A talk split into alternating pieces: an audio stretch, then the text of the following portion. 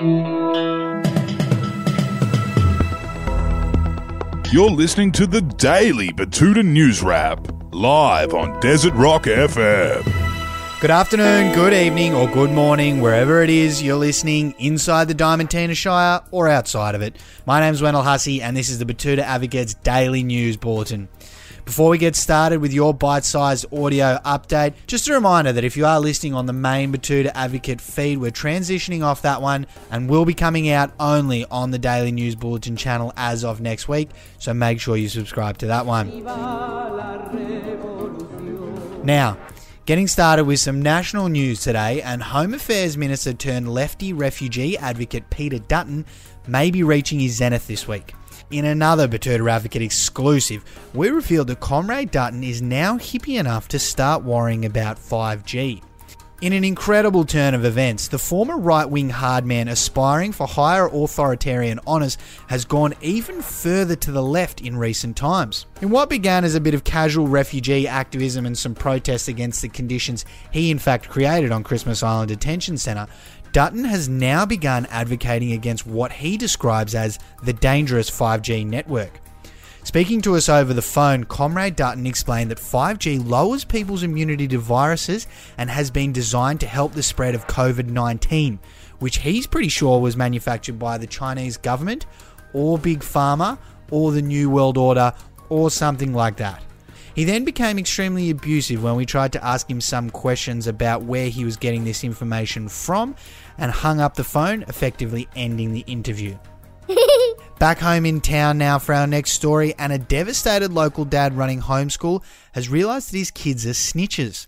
Yes, the self proclaimed cool dad, who was a relatively successful footy player during school, has learned some unsettling facts about his kids today after circumstances forced him to undertake his fatherly duties. Looking after his two children, both under the age of 10, the local arborist from the Flight Path district said he couldn't believe how badly they can play up. He said to us, Fuck, I get what the teachers were saying now. Jesus Christ, the non stop snitching and dibber dobbing is unbelievable. Come on, Scott, do whatever you can and open up those schools as soon as possible, please.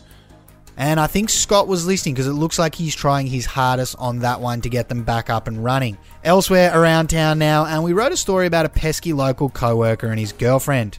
The headline on that one was Just like the workplace, quarantine woman brushes off annoying co worker's sexual advances. That was written about Sarah Robinson, a 26 year old junior lawyer at one of the big six legal firms, who explained that she's had her usual slew of unwanted sexual advances upgraded from verbal to physical after setting up an office from the comforts of her own living room. Sarah told the advocate that although her husband's constant handsy behaviour can be annoying, it's actually a lot more welcome than the lewd comments from middle aged men that she normally has to put up with. She told us, I never knew just how fucking annoying my husband can be, or just how goddamn messy he is. The middle of the day handsy stuff, it was cute at first, but now it's starting to get annoying. And finishing on somewhat of a sad note now, a local bloke has revealed he'd give anything to drunkenly chew a cabbie's ear off right now.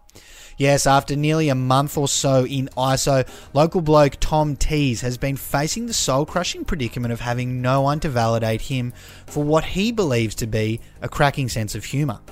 This comes after the glaze metal importer started realising that his wife just doesn't really appreciate his drunken dribble as much as his mates. He says his lack of one on one time with his mates or cab drivers he can talk shit to is made all the worse by the fact that no one in his three bedroom family home on the outskirts of Betoota Plains thinks he's funny at all or even interesting. Extremely sad, and with the Prime Minister announcing today that all of the social distancing measures will be in place for at least another month, it doesn't look like he'll be getting his best audience back anytime soon. Our thoughts certainly are with him. Anyway, that's all from us here at the Betoota Advocate. We'll be back again tomorrow with the weekly news bulletin and next week with your daily updates. But only on the daily news bulletin feed, so make sure you subscribe to that one if you haven't done so already. But until then, it's goodbye from us. Stay safe and stay at home.